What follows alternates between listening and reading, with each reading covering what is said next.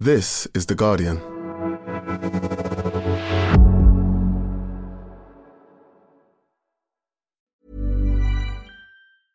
Finding your perfect home was hard, but thanks to Burrow, furnishing it has never been easier. Burrow's easy to assemble modular sofas and sectionals are made from premium, durable materials, including stain and scratch resistant fabrics. So they're not just comfortable and stylish, they're built to last. Plus, every single Burrow order ships free right to your door. Right now, get 15% off your first order at burrow.com slash ACAST. That's 15% off at burrow.com slash ACAST.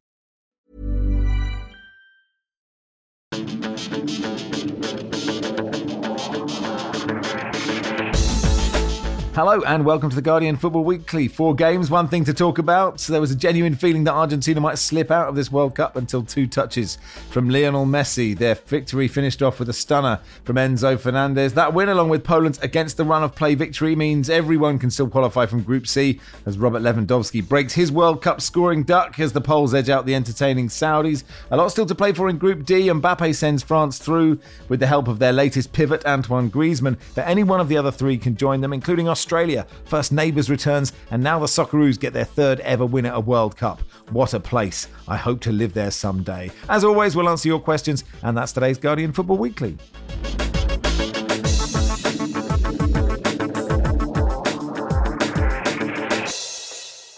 On the panel today, Barry Glendenning, hello. Hello. Hello, Lars Sivertson. Hi, Max. Hello, Philippe Auclair.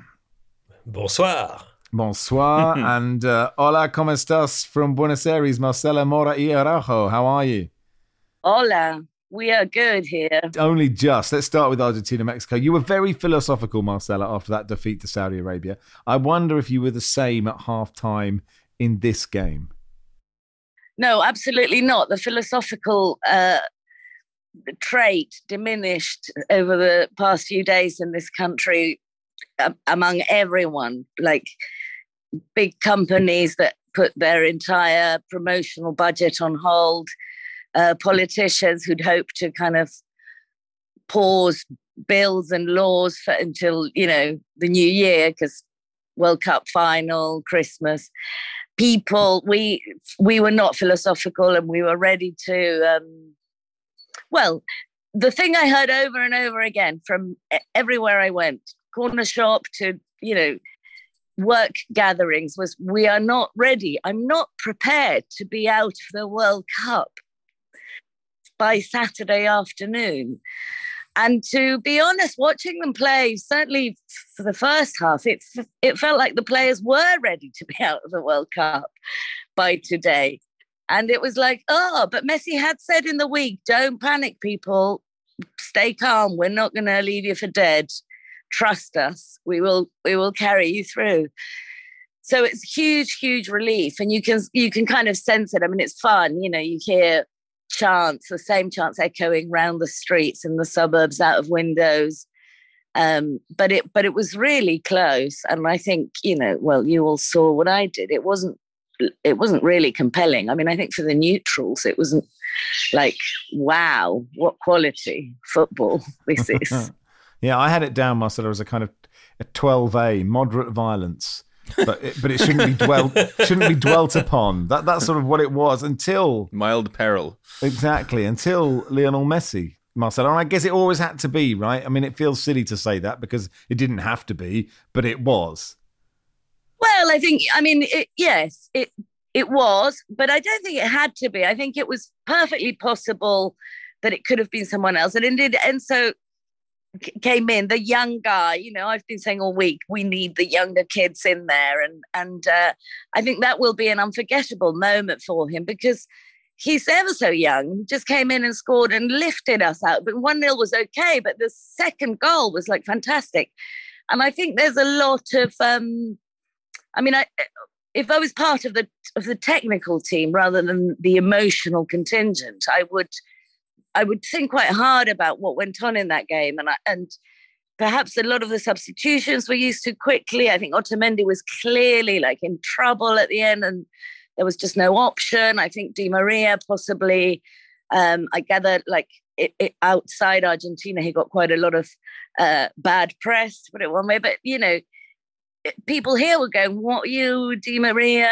What's going on?" And I don't know. It, it's tricky, but as I say, it's become such a kind of passionate frenzy that there is like no room for that kind of um, uh, rhetoric right now. It's like, hurrah, Messi did it, hurrah, Messi saved us again, um, and that's what it's going to be for for the next few days. I mean, it would be nice to think that they can build that team that won the Copa America, and that there's other goal scorers, other you know possibilities, and other uh, play making to to happen. It wasn't a great game. I'm not going to lie. It's just a great result. Lars? Uh, Marcela, since you mentioned you're in the emotional contingent, so to speak, we've we've had quite a few questions from listeners throughout the evening Okay. Uh, about wh- why is this team looking like this? Because we've seen like in the Copa America they looked so much better, and in qualifiers they've looked so much better. And and and I guess what sprung to my mind, which I'd like to ask you about, is the pressure surely that's on them because they were kind of okay against Saudi until they went behind and then they didn't seem to react very well at all I thought and they were really turgid and bad today and I wonder if there's an element of the the pressure on them essentially. You know the, the it's Messi's last chance and all of this sort of stuff. Is that something you think might be affecting them? I think that de- it definitely we can't underestimate the pressure there is on them now, and in a way, um, it, it's become almost enhanced. You know, it, it it's so much was riding on this notion that we were going to win the World Cup, and if the first match should have been sobering, in fact, it it wasn't, and it was like double the pressure because it felt like everybody was going to enter some kind of deep, deep depression.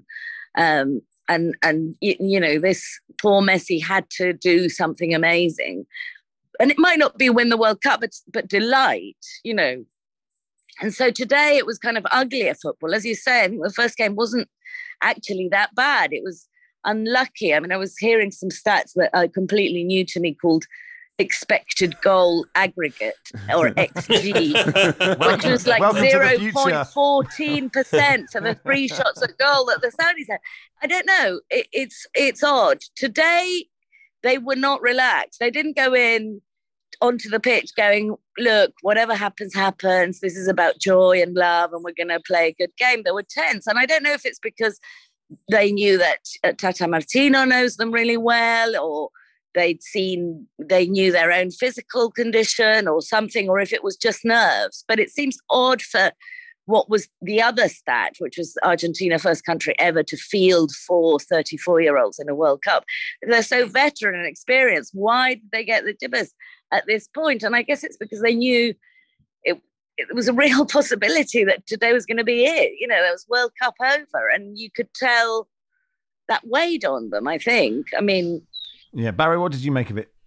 Um, I thought it was poor, a poor game, but understandably so. If if I had been playing for Argentina, A, they'd have been screwed, and B, um, surprise selection I- by Scaloni there yeah, I would have been uh, an absolute nervous wreck. And I think it was quite obvious they were, you know, seriously under pressure. When Messi scored the goal, uh, someone posted on Twitter a video of Pablo Aimar, who's on the coaching staff. And he, he, he literally looked as if he was about to have a heart attack. He was hyperventilating and his chest was heaving. He had his head in his hands. And yeah, I can't imagine what it's like to be under that kind of pressure. But once they got the goal, I didn't look like it was ever in doubt. And obviously, the longer it took them to get the goal, the, the more nervy they got. But they played with very little coherence. And I think Lionel Scaloni possibly overreacted by making five changes from the lineup against Saudi Arabia, which was a match in which they didn't actually play that bad. I know one of them was enforced by injury, but the rest, it did seem like a bit of a panic mood. That's not going to do much to instill confidence or ease any jitters. But in terms of tension, yeah, it was fascinating, but the quality of football was understandably poor. The uh, Philippe, the quality of shit Shithousewood was actually quite high, and, and there hasn't been that much of it in this World Cup, hasn't there? But there's a lot of kicking people. There was a lot of clutching of faces and writhing, and I was absolutely here for every second of that. So was I, but I was a bit disappointed because it seemed that it was going somewhere, Mm. that we were going to apex shithousery, and then it kind of calmed down. Yeah, we needed we needed a red card, didn't we, in about the fiftieth minute or something? The, the ref the referee did too well, really. I mean, what the referee needed to do was to annoy everyone by giving some cards nobody liked and really made people go crazy. But I thought he handled the situation really well. Yes, or really badly, depending on which point of view you take for that, because it, the spectacle would have been immeasurably uh, improved by uh, more shithousery and a few more cards. But uh, I mean, it was so bad; it was was extraordinary, uh, actually. Um, but yes, the the shit house we didn't quite go to the level we were we were hoping. But two things. I mean, maybe they'd forgotten so much about their football. It was almost like watching teams suffering from football aphasia, right? They couldn't talk football anymore. And to such an extent, they didn't even know how to talk football shit shithousery anymore.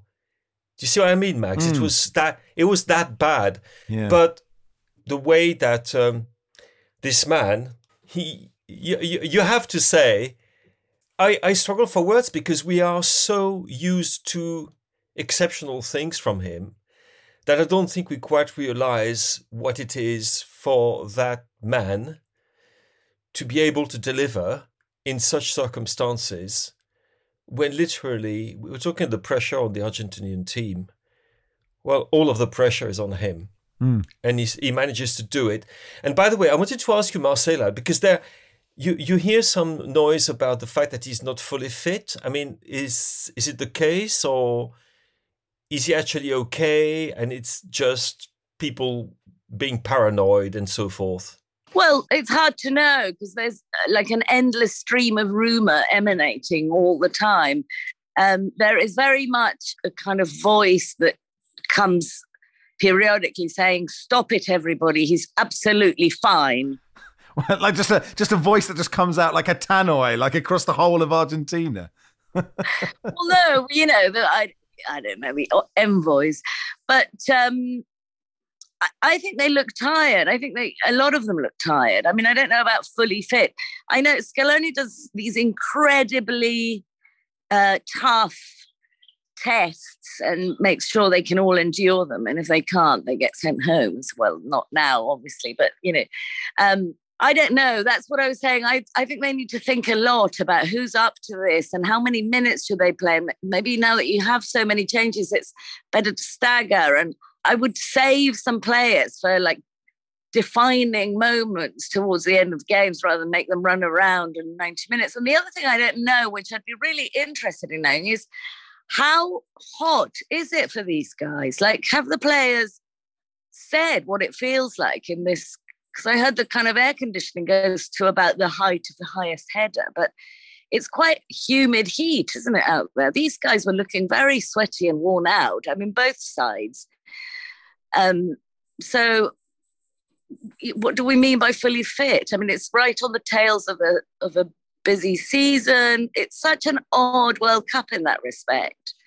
But as I say, the voice is he's absolutely fine. Don't ever question this ever again. Because I think in a way it would just be Maradonic if like suddenly we didn't have our, you know, great knight in Hmm. shining armor fully fit. It was like if he had to leave because of a swollen ankle or something, that would be almost worse than getting knocked out on the pitch in a fair fight. I like the idea that um, the air conditioning goes up to the you know most people's net. So Kiefer Moore's head is sweating, and everyone else is totally fine. This Courtois, the top of his head is just gone. Sorry, Philippe, you wanted to come in. No, no, no. I, I, I it's just it conjured the image that I've just seen of uh, Neymar's foot, which is absolutely horrible if you see it. Um, I've seen worse. oh, sorry, sorry, Lars. I was a bit slow on the take here. yes, you're quite right. Absolutely. Let's move on from there. I suppose. Yes, well, I, there was one great question from um, Jumed. There was a point to saying, have we finally hit the tipping point? It was before Messi had scored, by the way. He said, have we finally hit the tipping point where before a no mark hit a worldie, we would say if Messi had done that, we'd be going mad. Now we've got Messi hitting shit shots, and we're saying if anyone else had hit that, we'd be saying it was shit. But that has always been one of the dumbest saying in all of football, which is a very hotly contested category. The whole because the literal opposite is true. Like we don't like rave about these incredible goals because Messi has scored so freaking many of them, whereas we go obviously over the top because it has more of a surprise value when it's a random, unexpected player. So it's not even not just an annoying saying it's literally the opposite of what actually happens. Yet people keep saying it. It really makes my head, you know, yeah. If Lionel Messi had scored a goal like Enzo Fernandez, what would people have said? Mm. I did think Enzo Fernandez's goal was amazing. I have to say, I don't know what people would say if Messi had scored it, but it's it was a, just such a delightful goal and such a wonderful thing to say to to have a young kid go on to a pitch that was had that level of tension and stress and nerves amongst the others and be able to do that i you know i just think he's going to go well first he's going to go high up in the estimation of people's hearts and secondly he's going to go up in his market value and that's uh, another aspect of the world cup that we shouldn't ignore at any point.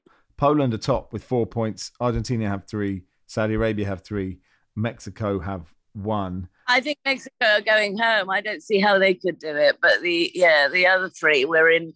So we've got a few more days of uh, of you know just not knowing what's going to happen and sitting on the edge of our seats. But um, it's good. It's this is what it's about, isn't it? Like we're still in there. Yeah, that's the key. Um, uh, Marcela, thank you so much for coming on. Appreciate your time as always. It's lovely to see you all. Until next time. Until next time, absolutely. Until the Poland game uh, uh, out in uh, Buenos Aires. Uh, quick word on Mexico, Philippe. They weren't up to much. Well, I mean, they, a lot of teams are missing a, a, real key man up front, and it felt the same for them. Yeah, um, that's been the case ever since uh, Raul Jimenez was injured. You remember when we were previewing the group, and on this one at least, we were not completely wrong, um, which is the fact that they would find it extremely difficult. Uh, Tata Martino is going to field, I mean, unbelievable criticism back home. Uh, people were already quite annoyed by the fact that he'd left out of his squad a number of young, promising players. He decided to stick um, with what he knew best, and um, the the lack of uh, of imagination in that team is just extraordinary. Um, I have to say that I, I cannot quite comprehend how a country, a football country as large and Mexico, which has got this amazing resources, probably one of the most competitive uh, leagues as well on in America, North, Central, and South America. It's a really good league. Can produce as mediocre a team as that. I'm absolutely flabbergasted. Very sad, I have to say they still have the best shirt, but they, you know, that's that's not that's beyond the beside the point. Uh, so then Poland two, Saudi Arabia nil. Um, it's great atmosphere here. Obviously, it felt like a home game for the Saudis. I, I wonder, Barry, do you, I sort of feel Poland somehow nicked this, but also kind of deserved it in a funny kind of way. Um, yeah, I mean, Saudi Arabia were all over them in the first half, absolutely monstered them. Um, they had a huge crowd behind them, obviously. Uh, it was quite intense game from the start. Saudis were ramping up the pressure. Uh, they were targeting Matty Cash down that wing, and he was getting very little assistance from any of his teammates. And Poland were doing their old trick of just any time they got the ball, lumping it long to Lewandowski, who was very isolated up front again. But um, Poland got a, go- a goal very much against the run of play, cash cross for, for Lewandowski. And he, he had a pullback for Zielinski, who, who just roofed it. Then Saudi Arabia missed a penalty. And the guy who taken it looked terrified. I think he was new to the job. Uh, I'm not sure he'd taken many before. I don't think he he certainly wasn't. Uh, it wasn't Ivan Toney, was he? No, no. He, he, he, the last time I saw fear like that in a man's eyes as he stepped up to take an important penalty was Mickey Gray in that famous championship playoff final. And you just knew that he, he ain't scoring. Um, so yeah, Wojciech Szczesny uh, saved and saved the follow up. Salem Al-Dawsari was your man's name. And then uh, Lewandowski got his World Cup goal finally, and all his teammates piled on top of him. So yeah, I, I suppose that's a fair assessment. Saudi Arabia were bossing the game, but just couldn't score, and they could have been way ahead by half time. But um, Poland probably did deserve in the end. Saudi Arabia had 13 shots, didn't score, and uh, in their previous game against Argentina, they had three shots and scored two. Um, should mention Lars Wojciech Szczesny. It's not just a penalty save, but to get up that quickly is amazing. Yeah, he's he's he's matured into a good keeper, Szczesny. He's not the sort of uh, error-prone lunatic he was for a little while in his youth. He's he's a very solid goalkeeper. I would say he, he hasn't always been the most solid of goalkeepers. One thing which is a specialty of Szczesny is double saves. It's not the first one in his career, and there's one that's st- had stuck in my mind, which is against Liverpool, um, when I think Luis Suarez bought a penalty, uh, so against Arsenal, and Dirk Kuyt, who was not a bad penalty taker, by the way, took it. And if you look at it, I wouldn't say it's a carbon copy of uh, what happened against Saudi Arabia, but not very far from it, diving to his right and then getting up unbelievably quickly to uh, put the uh, to put the ball o- over the o- over the bar. And uh, so he's, and I think he's he's done another double save as well. I think he, he enjoys this kind of thing. I, I, look, it's interesting, isn't it, Lars? I mean, Lewandowski, obviously, what a wonderful footballer. His 77th international goal, equaling Pele. But um, like people always talk about how he doesn't get any service uh, mm. for Poland. He really got some service, which he really doesn't.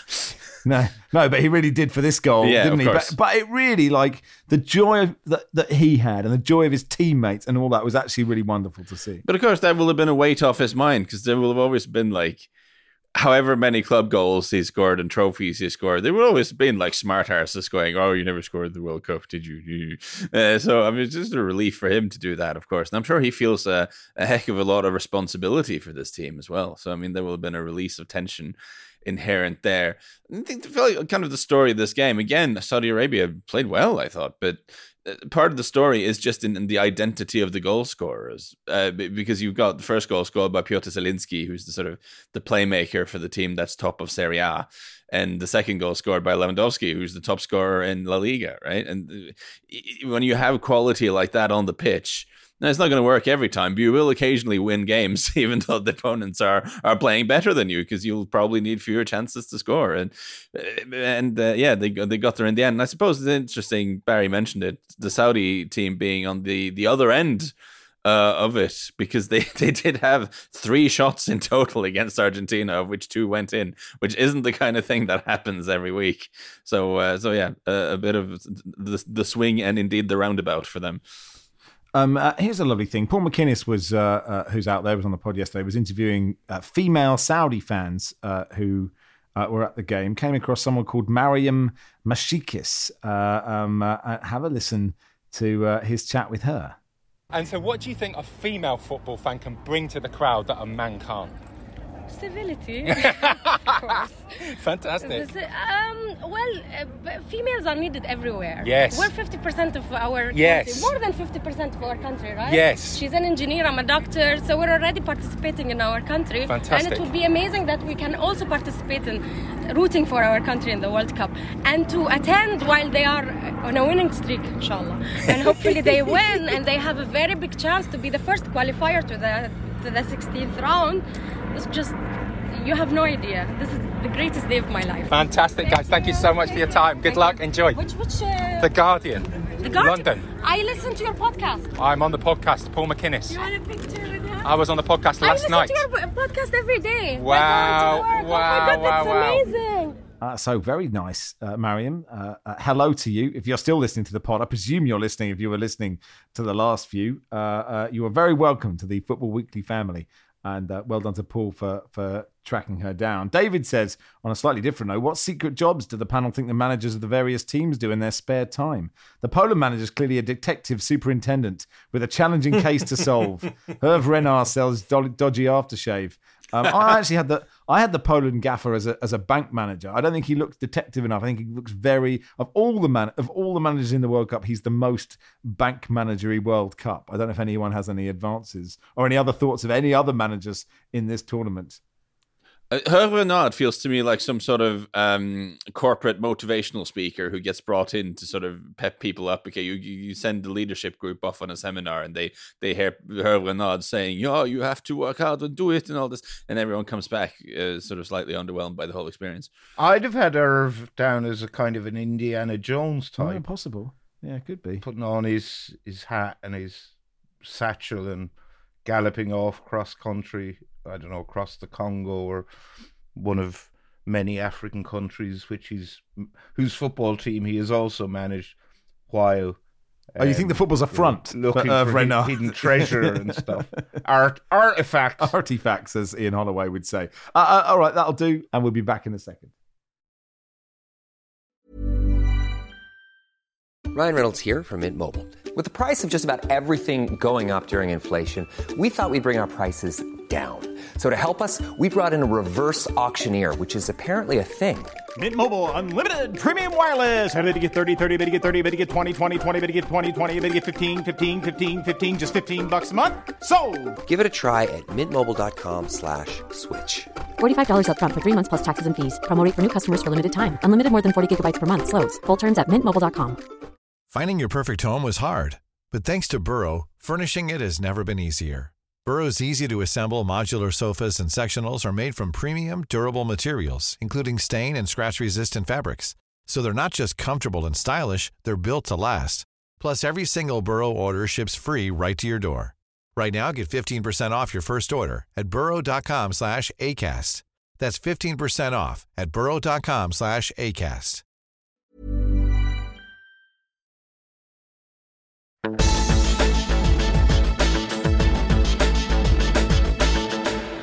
Okay, then Group D looks like this. France uh, played 2 1 2. They're through. Australia played 2 uh, 1 1, lost 1. And both Denmark and Tunisia played 2, drawn 1, and lost 1. So it is it all in Australia's hands in that final game against Denmark. We'll talk about their victory over Tunisia in a second. But before that, France 2, Denmark 1. Uh, Philippe, a good football match. yes, uh, a decent football uh, football match between two teams that you think are pretty serious customers, and in which was uh, we had another proof that uh, incredibly enough, if you've got the best uh, attackers, you score goals, and if you score goals, you win games. That's about as sophisticated as my analysis is at this point.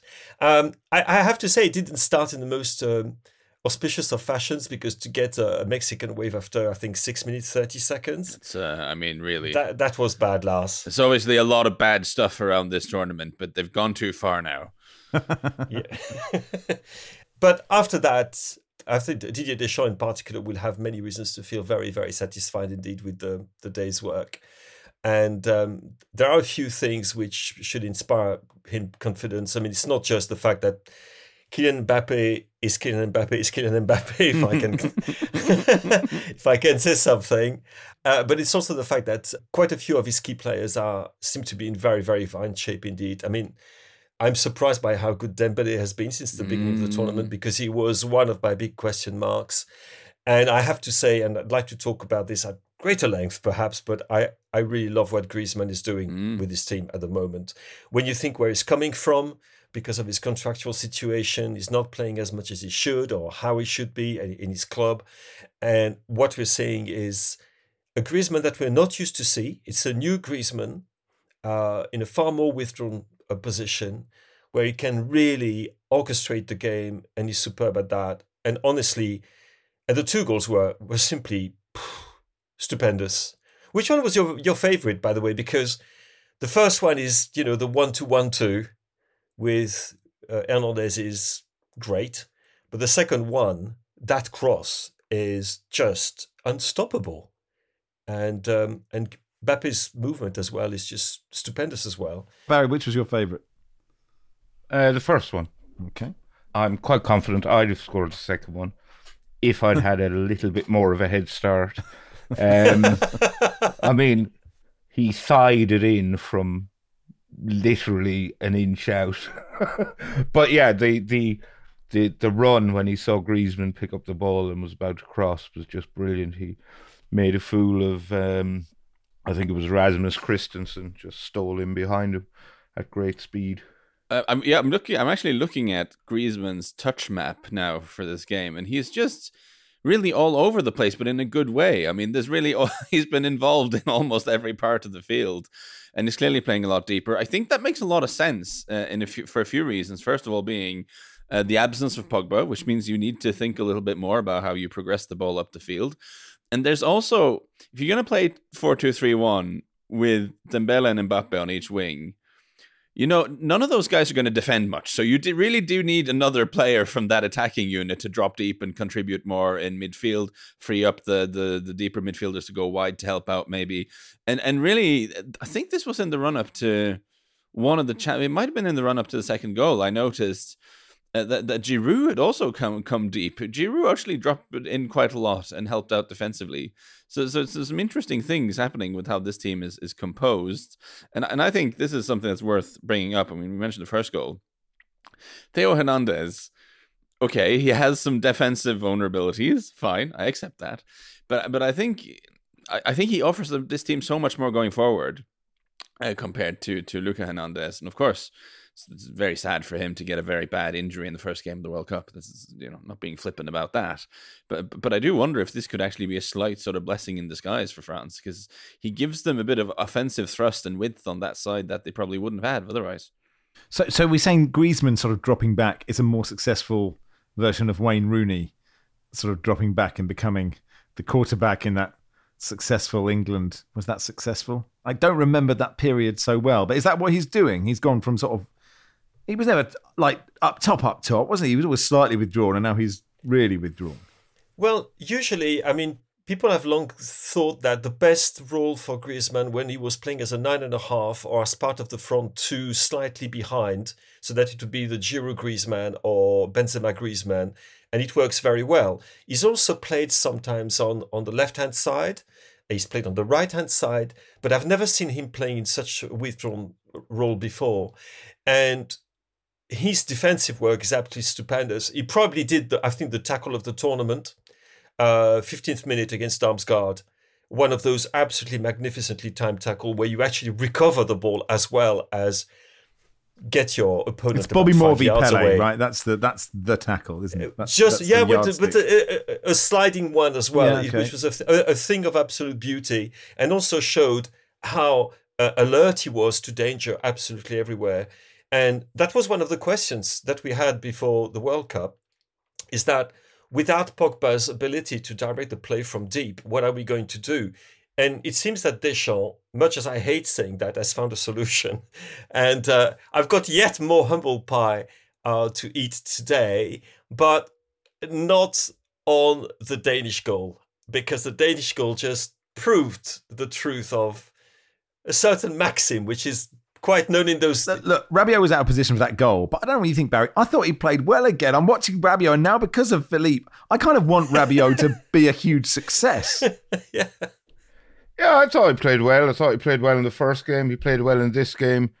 Um, he channeled his inner Richarlison and almost scored a wonderful scissors kick, which I really wish had gone in. Yeah, I'd me love too. to have seen the look on Philippe's face. and uh, yeah, I'm I'm kind of wondering now. You know, the, he's done it for two games in a row. Is that is that consistent enough, or does it have to be, you know, all the way up to and including the final? And I have seen. I mean, this isn't completely coming out of nothing. There have been sort of little signs in his performances for Juventus this season that that maybe he's becoming a little bit more useful than he has been so, uh, so yeah, it's, it's it's it's time for Rabiot, Philippe. Time for Rabiot. Unfortunately, it was not time uh, for my sweet prince Olivier Giroud, who had a bit of a bad one up front. Uh, though I, I, still I still believe in him. I, am still a a a note a, a, big Giroud stan, and I think you know he. I'm going to stick with this for a while longer. I honestly think that France are not worse off with him up front instead of Benzema, just because I think the the balance of that front line is much better, even if it didn't always look like that today from a Danish perspective, Barry, I, you sort of think, look, France had the majority possession. I think the stats came up at one point, and France had like 15 shots, and Denmark had had two. But actually, once they get that equaliser, they had a couple of great chances to take the lead. And and you know, given the way the fixtures go, like the the pressure on them now to win their last game is obviously huge. They probably still should do it, but they actually had a chance to win this match. Did they? Well, they did. I mean, they like it was one-one, and they had a couple of good chances. Braithwaite hit the post, and they had one that went straight at Lloris. I mean, it would have been it would have been smash and grab, but they had their they had their chances. I thought. But that's Denmark, isn't it? They, they're toothless, pretty toothless up front. I mean, if you put any one of France's top four, you know, Dembele, Mhm. Griezmann, Mbappe, or Mhm. Giroud in that Danish team, because, you know, they have Andreas Cornelius, meh, Martin Braithwaite, meh, Kasper Dal- Dolberg, meh. And you just look at them, and and they're all they're they're quite a good side up to a point, and that point is the business end of the pitch where you need a goal poacher. Kylian Mbappe now has uh, as many World Cup goals as Messi, more than Thierry Henry, and I, I don't know what the what's the what's the question to that, Philippe. I mean, he's really just sensational, isn't he? Yes, uh, he, he looks actually super, super sharp. He's usually super sharp, but he looks super, super sharp. And it at, at one point, actually, was very funny in the second half.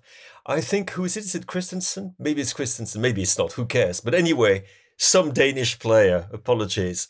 Uh, there's a ball which is sent in the sort of on the on the left flank, and the Danish player has got about three is three yards up beyond Mbappe. But the guy actually gives up because he knows that Mbappe is going to get to the ball faster. So what he does instead, which actually, by the way, is quite smart, is that he positions himself for where he should be when Mbappe has got the ball. Because we know, he knows that over those, you know, first two yards, but also first five yards, and to be honest, first 15 yards or 30 is just uh, impossible to to deal with. And also, he I think his decision making has been absolutely terrific since the beginning of the competition because that's what people were thinking could be a bit of a problem uh, that he would try to do too much. And uh, that's not the case. And the best example of this and what is really uh, very heartening is the uh, the relationship is starting to build with with Hernandez on the left side you know which was exemplified by this double one two which is just a thing of absolute beauty pure football.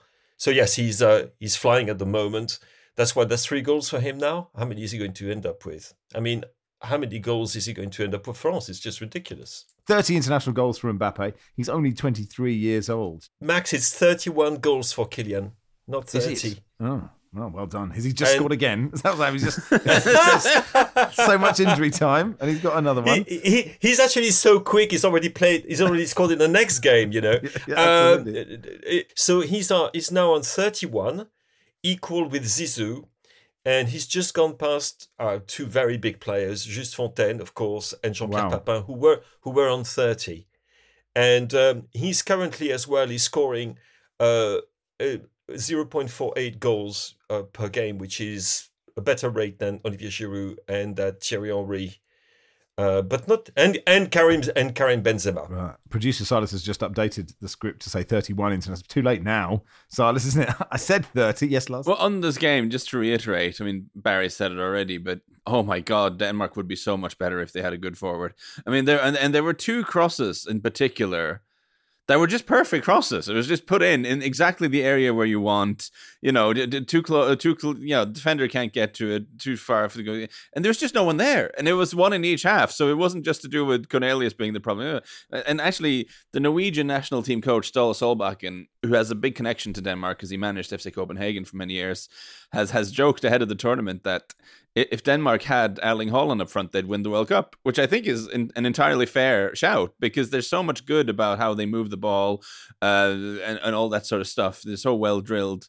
But there's just no one up there, and it's, it's remarkable. I mean, You have all these, all often the hipsters. They will do this sort of, what if the Yugoslavian countries were still Yugoslavia? All the players they would have. We should do this with the Nordics. I mean, like, you could just just chuck uh, Erling Haaland and Kulusevski into this Denmark team, and you know, watch it uh, watch it go. It would be tremendous. Yeah, we had that. We had that question from Astrel saying, "How great would Denmark be if Norway hadn't left the Union in Yeah, 1814?" exactly right. And also get the Kul- oh, that's great. That's a great one. They'd be a lot richer as well. I'm just doing that. one. Charlie says uh, on the subject of Olivier Giroud is the comment that Giroud is not that easy on the eye, something that Max is prepared to fall out with Ali McCoist over, or would he need to besmirch Fernando Llorente for that to happen? Yes, absolute. All my love for Ali McCoist gone in one simple sentence. Uh, I'm that fickle. What, what, what, what did he say? I think he was talking about Giroud as a, a footballer and saying he's not that easy on the eye. And I actually disagree with that anyway because I think he is really easy on the eye. I think his touch is really delightful. But obviously, Olivier Giroud is easy on the eye, quite literally, isn't he? I interviewed him once. And it was a sensation. Just his hair was just absolutely astonishing. I think I asked him about it. I, and he was very polite, thinking, "Who's this complete idiot?" You know, asking me. I'm here to talk I about bet the FA Cup smells final. nice as well. Yeah. Well, I do. I don't. I don't remember him smelling. I, whenever people talk about footballers smelling nice, I think we did a phone in once on the radio about you know footballers you'd smelt, and somebody somebody messaged us to say they were they'd flown to Milan for a business meeting. And they walked into a cafe, and Alessandro Del Piero was there, and he had so much cologne on, they got a migraine, and they couldn't go to the business meeting. Let's go to the Socceroos. Um, they beat Tunisia 1 0. Their first win at a World Cup since 2010. Their first clean sheet since 1974. Only their third win ever uh, at the World Cup. Dave says, Has Mrs. Rushden's World Cup fever been kicked up a notch? Um, she didn't know the result until about five hours after it had finished. Um, so we won't get her thoughts, but we will get the thoughts of uh, Emma Kemp from Guardian Australia, who was at the ground. She joins us now. Hey, Emma. Hello, how you going? I'm good. Uh, how was that? Oh, it was insane. I mean, in terms of actual football, it probably wasn't one for the purists because it was just a complete scrap. It was probably anarchy for for at least most of the second half. But I mean, look, I'm still kind of in disbelief that Australia won that match. To be honest, you just you read out all the stats then, but being in the ground, I mean, it was it was just kind of crazy just because of all the Tunisian fans and all the noise that they make, and um, it was it was deafening. Um, explain what a victory at the World Cup means to Australian football fans. I don't know if you've seen that video of Federation Square in yeah, Melbourne. it's amazing, isn't it? oh, it was it's um it's quite something. It's just thousands. I mean, there were pyrotechnics and everything. And actually, we showed that video to Jackson Irvine, the Socceroos midfielder, after the match, and he was um you know he was a fan back in the day. He was in Kaiserslautern when um, Australia beat Japan at the 2006 World Cup, and he was just kind of lost for words. He was like, "Oh, you know, I wish, I wish I was there, but also it's quite good being here as well." And I'm not quite sure, but it, it, it actually it means a lot, and I'm genuinely pleased for them. You know, T- 12 years is a really long time not to win a World Cup match when you've been at each tournament throughout that period. And I'm I'm actually really pleased for Graham Arnold as well because he's a really divisive figure back home. You know, he gets a lot of criticism, um, some of which is warranted, but you know he's also done a lot for player development. He took charge of the under 23s team and transitioned several of those into the senior team, and and the players all play for him. Um, the thing that I've noticed about moving to Australia, and the thing that I totally took for granted in the UK, is is football is the number one sport here, right? So you get everything, you get all the shiny things, you get all the coverage, you get all the shows, you get shows before the game, after the game, you know, all around, and and what I think is fascinating about what football means to Australian football fans is that you are a minority sport there, right? And and it's obviously it's huge participation sport, Mm. maybe the biggest, but like it means fans, it means like a victory for this like feels so important because every time that happens, and it was on at a really good time of day in Australia, and so it was kind of prime time, and and actually, you know, it's only the third ever win at a World Cup, right? It means so much because quite a lot of the time, I think football fans in Australia, and we've got loads of listeners in Australia, are kind of, I wouldn't say feeding off scraps. I think some of the Australian broadcasting is sensational. I may be biased, but do does, does that make sense? It makes perfect sense. You know, the Australian football um, bubble is is very small in Australia. It's very niche, and and like you said, it sits behind AFL, sits behind the NRL, cricket. It's probably behind rugby as well. But you know, every four years when the World Cup rolls round, everyone gets behind their national team. That's how it works, and everyone has those memories from 2006 and from 2010. Um, and they might not know the names of the players. I'm pretty sure a lot of them haven't heard of Mitchell Duke before um, probably not Harry Souttar either, to be fair. But but everyone everyone does just get up for the occasion. I mean, the last sort of 15 minutes, I was texting a few of my Aussie mates going, You're going to hate if there's 15 minutes of injury time here, and there, there wasn't, fortunately. But even still, that is a stressful. La- you know, the last 20 minutes was stressful, and then and actually defending, sort of heroic defending. Very good defending, and I'll say um, much improved defending on that against France a few days earlier. Um, but I don't know how many saves Matt Ryan made, but he made a lot of saves, and he was just throwing himself through bodies in the box. And, you know, Harry Souttar, all two meters of him, he was throwing himself about as well. And he made this crunching like tackle at one point that were, you know, it denied Tunisia an equalizer. Um, and it, it was just superb from him. You know, he's like only in his third match back after an ACL injury, which uh, is quite something. But those those final minutes were not only going to ruin my match report, um, if if the score had changed. But you know, it was also just going to sound like Jonathan Wilson. oh dear. it was just like sort of bleeding hearts of the nation, you know, if it hadn't have happened. So I, I'm I'm relieved and I'm breathing again finally. And and given the results, it's in your hands, which is probably I don't know if that's a good or a bad thing. Oh, you should never put anything into Australian football's hands because no. they'll they'll just eat themselves. Um, but but France have beaten Denmark. I've just seen it's full time now, so um, yeah. that actually does make things very interesting in the final match. Totally. Um, well, listen, Emma, thanks so much for coming on. Uh, if you get through, we'll get you on again. Here's some joyous uh, Australian reporting. But thanks for your time. We appreciate it. Brilliant. Thanks, Max. Emma Kemp there from Guardian Australia. Kyle says from an Australian, is it coming home? If so, does the panel think the Jules Rimet Trophy will survive the long haul flight to Sydney. I, I really enjoyed this game, Barry, perhaps because I have a bit of skin in the game. But it felt kind of end to end and that kind of classic last ditch heroic defending and possible counters and just Australians hurling themselves at Tunisian Tunisians all the time to just keep that 1 0 lead. Yeah, I think someone should tell that Australian listener that they know they're not playing for the Jules Rimet Trophy anymore. Um, get get with the program, you flaming galah brilliant goal from Australia and arguably sort of created and scored by two of the most Australian sounding Australians in existence in Mitchell Duke and, and Riley McGree. um, but I, yeah, I really enjoyed this game. I mean, it was more or less a home game for Tunisia, who had a huge uh, contingent of fans at the game. It was a brilliant goal. I thought the header was absolutely yeah. fantastic.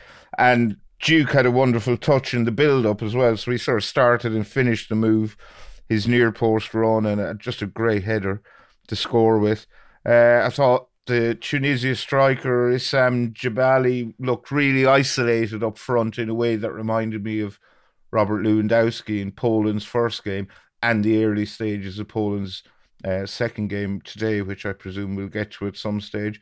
And I think the standout player for me in this game was was Harry Souttar in the heart of Australia's defence, who was absolutely immense, and I thought he had a good game against France as well in very difficult circumstances. I think this is only his third game back from a year out with a cruciate injury, and that's just remarkable. Yeah, considering how well he played today. Dean says Harry Souttar needs at least thirty minutes dedicated to him on this pod. Louis says, does Australia have enough bronze to build the Harry Souttar statue? Um, his game by numbers: hundred percent of tackles won, hundred percent of ground duels won, fifty touches, six clearances, five long balls completed, three blocks.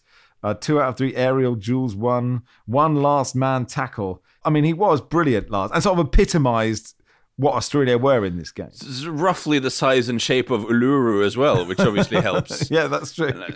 Uh, maybe instead of building a statue, just sort of say that this is now the statue. Uh, that that could be a thing. No, he was no, he was he was he was very very good, and uh, I I'm it's one of those where I'm so happy to be wrong because I've been a little bit dismissive on other platforms uh, about the, this Australia team because obviously on paper you know it doesn't look that great in terms of where the players play and, and the level and all of this but that's what the world cup's all about. The world the world cup is massively about uh, a, a, guy who normally plays in the second tier in japan scoring a brilliant header and and you know taking his team very close to possibly progressing and giving like that sort of moment is, is totally what the tournament's about for me um, andrew says do you give the socceroos a chance against the most overrated charcoal dark horses in history denmark i mean i think lars obviously denmark are favourites for this game yeah but you know there will be a massive Australian bus. Yeah. the, the Oz experience. You know, the backpacker bus. They will park that because they need a point. And listen, uh, Denmark are a better team on paper and all this, but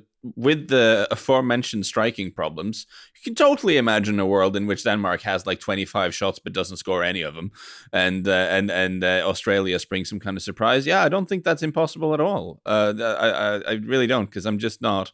There's so much to like about the charcoal horses, but the ability to put to put the ball into the goal seems to be an issue right now, and uh, and that that can be a big problem in the football if you're not able to do it. I have really spelled this out. Australia need a point to get through, but Barry, Tunisia are not totally out of this. No, um, if they beat France, they'll have four points.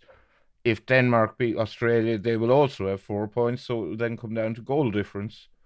So, I mean, it is unlikely that uh, Tunisia beat France, but France are already through. So who knows what could happen. True. I mean, it's good when both games have something riding on it and you need two tellies. And actually, you do need two tellies because both the BBC iPlayer and ITV Hub are so far behind, aren't they? That that you know, if you watch one on the telly and one on the on the iPlayer, you'll know what has happened. It'll be sort of twenty minutes behind.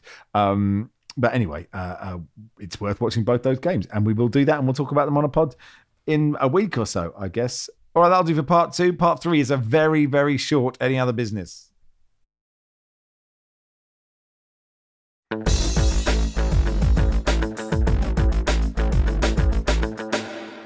Welcome to part three, probably the shortest part we're ever going to do because we've talked too much about the football. Um, uh, Nathan says, with the resumption of the Premier League now less than a month away, what are the panel's thoughts on Brentford v Spurs? Um, well, we, we won't get there quite yet, but it was the FA Cup second round today.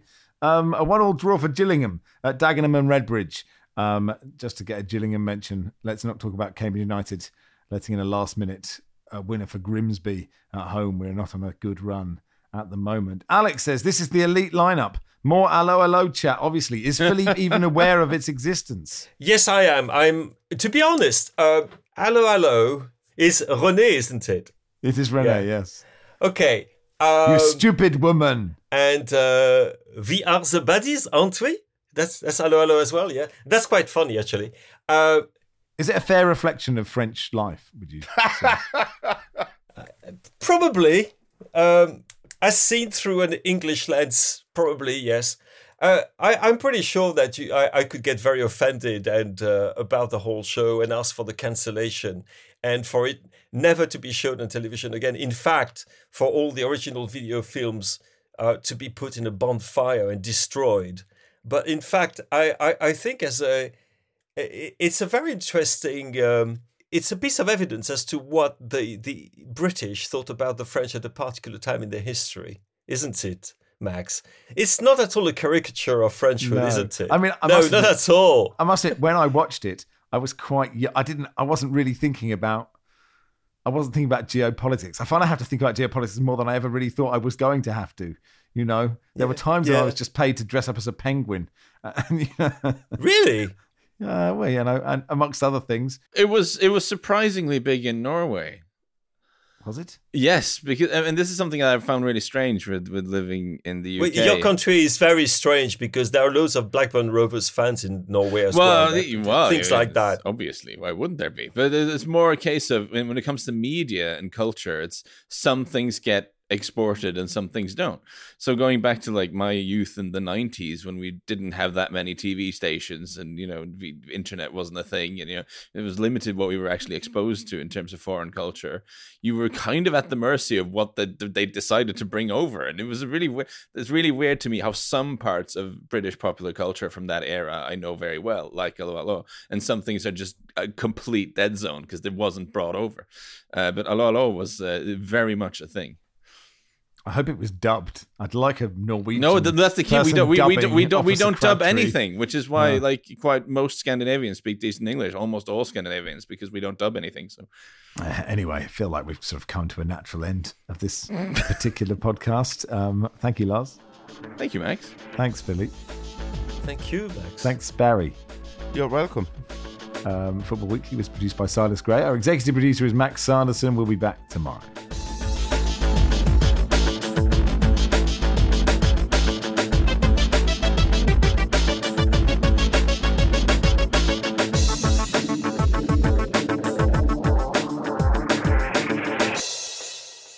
This is The Guardian.